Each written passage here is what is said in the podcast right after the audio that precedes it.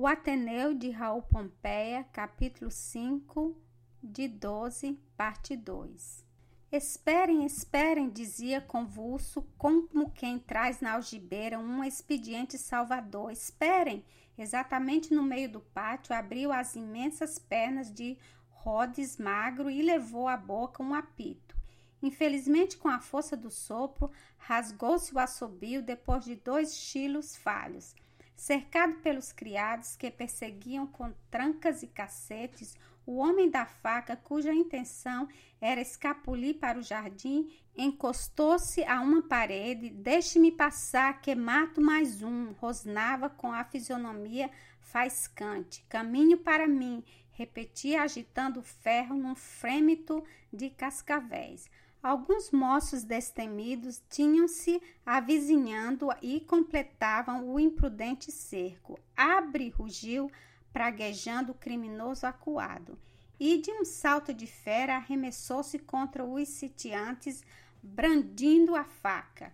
Com a milagrosa destreza do Instituto de Conservação, cada um safou-se como pôde. O perseguido passou como um tiro, fugiu, clamavam de todos os lados.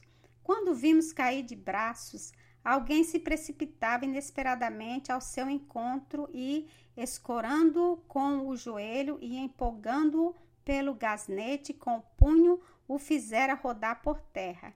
Era o Bento Alves. Com uma das mãos, o bravo colega oprimia a cara ao sujeito contra o solo, rolando-a na areia com a outra, por um prodígio de vigor, imobilizava-lhe o braço armado. Com o esquerdo livre, o criminoso firmava, tentando erguer-se, esmagava-o à pressão de um monólito. Quando foram em auxílio, já o Bento Alves desarmara o adversário, coagindo por meio da tenaz dos dedos com que lhe ferrava o congote. De toda parte aclamavam no herói. À janela de longe, Aristarco, entusiasmado, esquecia o divino aprumo e bracejava como um moinho de vento, sem conseguir dar voz à emoção. Bento Alves retirou-se com a faca em troféu, deixando o criminoso sob uma pilha de valentes da última hora e criados que o sufocavam. Quando o pobre diabo pôde tomar pé, maneitado, armado de mil maneiras por cintas de couro, como as múmias no envoltório de tiras, acercou-se dele o Silvino e o agrediu covardemente com sermão de moral. Era criminoso, dizia-se. De que crime? Dentro de alguns momentos o colégio inteiro o sabia. O homem da faca era um dos jardineiros do Ateneu. Durante o jantar, enfrentara-se de razões como criado da casa de Aristarco e o matara.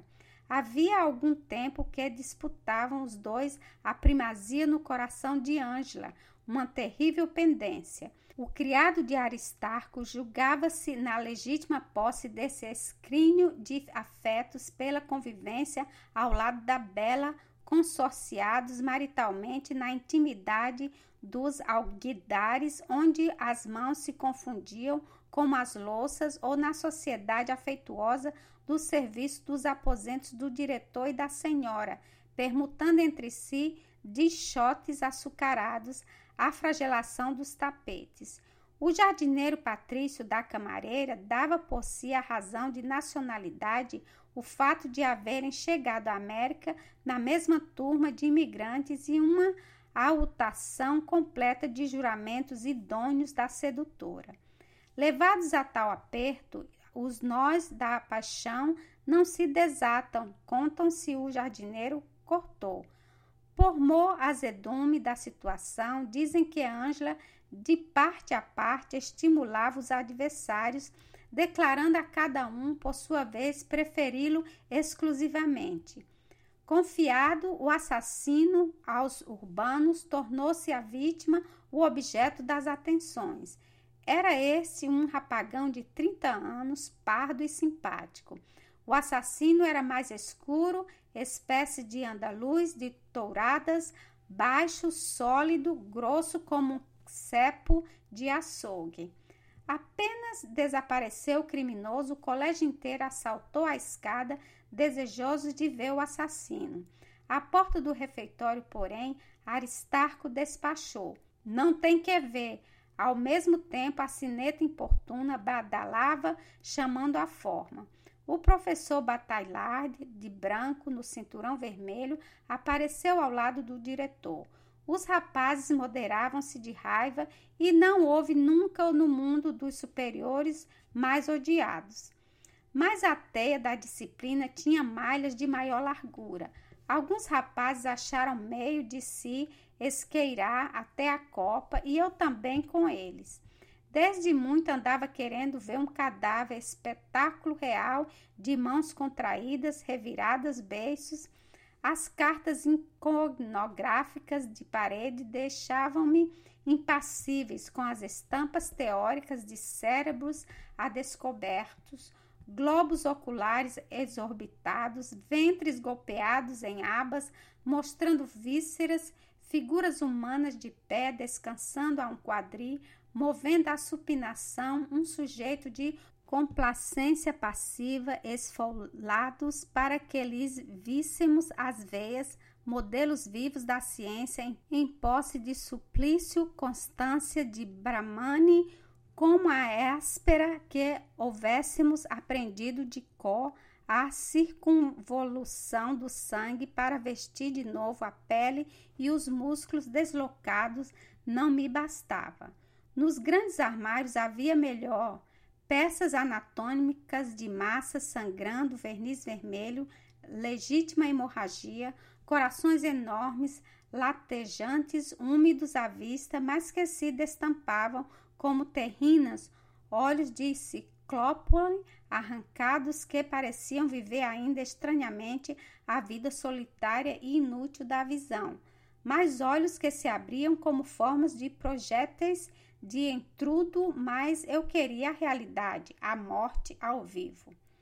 Lembrava-me de ter visto um anjinho entre velas no caixão, agaloado, simples carinha amarelenta, sobretada de azul em nódadas dispersas em mãos crispadas numa fita, cobrindo-se de flores e imobilidade do último sono. Vir ainda uma velha que essa elevada, uma opulenta velha, que morrera sem herdeiros ao redor. Choravam muito as tochas, prantos de cera, cor de mel, inconsoláveis espinchaço, compridas chamas que pareciam subir ao teto como um filete de fumo. Distinguiam-se bem os dois pés para dentro, em botinhas de pano, e o nariz pronunciando-se sobre o lenço de renda. Isso não era ter visto o cadáver. Eu queria o cadáver flagrante, despido dos artifícios de armação e religiosidade que fazem do defunto simples pretexto para um cerimonial de aparato. O que me convinha era o galho por terra, ao capricho da queda, decepado da árvore da existência tal qual. O cadáver do criado estava em condições com a vantagem do adereço dramático do sangue do crime, como nos teatros. Encaminhava-me, pois, para a cozinha e sentia palpitações fortes, abalando-me certo modo de agradável pavor. A cozinha do Ateneu, além dos alojamentos da Copa, era espaçosa como um salão. As paredes cintilavam, o trem completo de cobre areado, em linhas as peças redondas, como uma galeria de boqués. No centro, uma comprida mesa servia de refeitório à criadagem. Naquela ocasião, havia muita gente perto da mesa. Vi pelas costas pessoas alheias ao estabelecimento. Disseram-me que estava presente a autoridade e tratava de remover o morto. Aquela gente toda devia ser de costas à autoridade policial, feição do poder público que eu não discriminava ainda bem, mas já considerava caído ao soalho, vi o cadáver sobre uma esteira de sangue. Guardava ainda a contorção esquerda da agonia, a boca fervia-lhe um crivo de espuma rosada, trajava colete fechado, calças de caixemira grossa, os ferimentos não se viam, os olhos estavam inteiramente abertos e de tal maneira virados que me fizeram estremecer. Alguns minutos depois de minha entrada, chegaram dois sujeitos com uma rede. Os copeiros ajudaram a apanhar o corpo, os homens da rede o levaram. Impressionou-me para sempre o desfalecimento flácido dos membros quando levantaram o cadáver, a moleza da cabeça rodando nos ombros, com um movimento próprio dos que padecem intolerável angústia, e um choque súbito para trás que me gelou o sangue empinando-se o queixo e o nó da garganta, rasgando-se a boca brusco, como se o ferido vomitasse um resto tenaz da vida. Após a rede pela escada da cozinha, saíram todos. Eu fiquei. Examinava ainda o chão alagado de sangue quando alguém, passando, afogou-me os cabelos. Era Ângela. Morió, disse, indicando o sangue arregalando as sobrancelhas e desapareceu com o andar de bombeiro. Primeira vez que reparei que era bonita a Canarina. Sim, senhor, e para o demônio culpado de tão horrível incidente, fui de uma benevolência tal de opinião que me nasceram remorsos. Ângela tinha cerca de 20 anos. Parecia mais velha pelo desenvolvimento das proporções grande, carnuda, sanguínea e fogosa, era uma desses exemplares excessivos do sexo que parecem conformados expressamente para esposas da multidão. Protestos revolucionários contra o monopólio do tálamo. A tirada de modos como o de tirambo, de amor efêmero, fazia como as estátuas ocas, sem sentimentos material e estúpidas, possuía, entretanto, um segredo satânico de graduar os largos olhos de sérpia e ouro, animais expressões no rosto, que dizia viver-lhe na face uma alma de superfície possante, capaz dos altos martírios da ternura e de interpretar os poemas trágicos da dedicação. Gostava de arregaçar as mangas para mostrar os braços, luxo de alvura, braços perfeitos de princesa, que davam que pensar ao espanador humilde no serviço da manhã. Exposta às soalheiras, revestia-se a cor branca do rosto de um moreno cálido, tom fugitivo de magnólias fanadas, invulnerável aos rigores de ar livre, como deve ter sido outrora a epiderme de Ceres. Feriram-se-lhe até os dardos corrosivos da insolação. Vinha-lhe apenas ao rosto um rubro mais belo e não lhe tirava mais o sol a mocidade da carne do que a própria terra sobre a calcinação dos ardores, uma primavera de rosas. Consciente da formosura, Ângela abusava, e era do mal livrar-se. Começava por um jogo de virtude enxugava em ar de seriedade os lábios úmidos, as pálpebras de longa pestana baixavam sobre os olhos, sobre o rosto viseira impenetrável do pudor. Convidava à adoração, acolhendo aos ombros o manto da candura, refugiando-se na indiferença hierática das vestais. Depois uma pontinha de ingênuo sorrir, olhos fechados, ainda a gradação de infantilidade que substituía a vestal, uma criança esquiva e tímida, rindo, voltando a cara. Os olhos por fim aventuraram-se de relance uma temeridade de noiva possível, nada mais, volvendo ao retraimento cismador.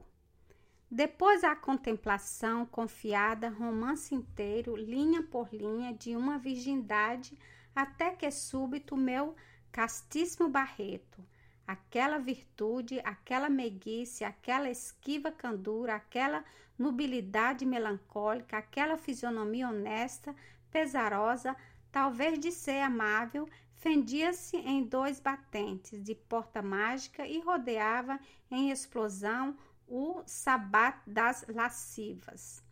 Os olhos riam, destilando uma lágrima de desejo.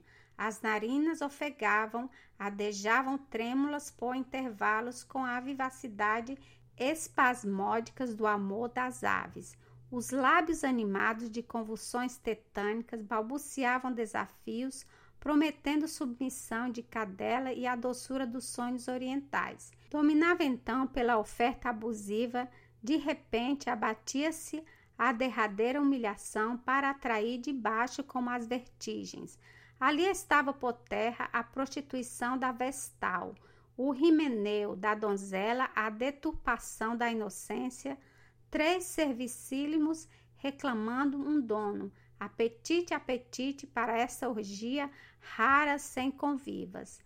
Não escolhia amores, era de todos como os elementos, como os elementos sem remorso das desordens e depredações. Franqueava-se a concorrência, havia lugar para todos, à sombra dos cabelos castanhos que lhe podiam vestir as copiosas formas, fartos, perpetualmente secos que ela sacudia a correr como uma poeira de feno. Aquele modo de olhar, passando de Ângela, clarificou-me a imaginação das sombras de terror em que me enleava o alvoroço do acontecimento da tarde e a vista horrível do cadáver. Depois da façanha, Bento Alves, o herói, sumiu-se. Comentavam-lhe demais a bravura, nem os exercícios do campo compareceu. Bento Alves era um mistério. Misteriosos são os colégios, os que não andam a atravancar o espaço com as gatimanhas das suas expansões.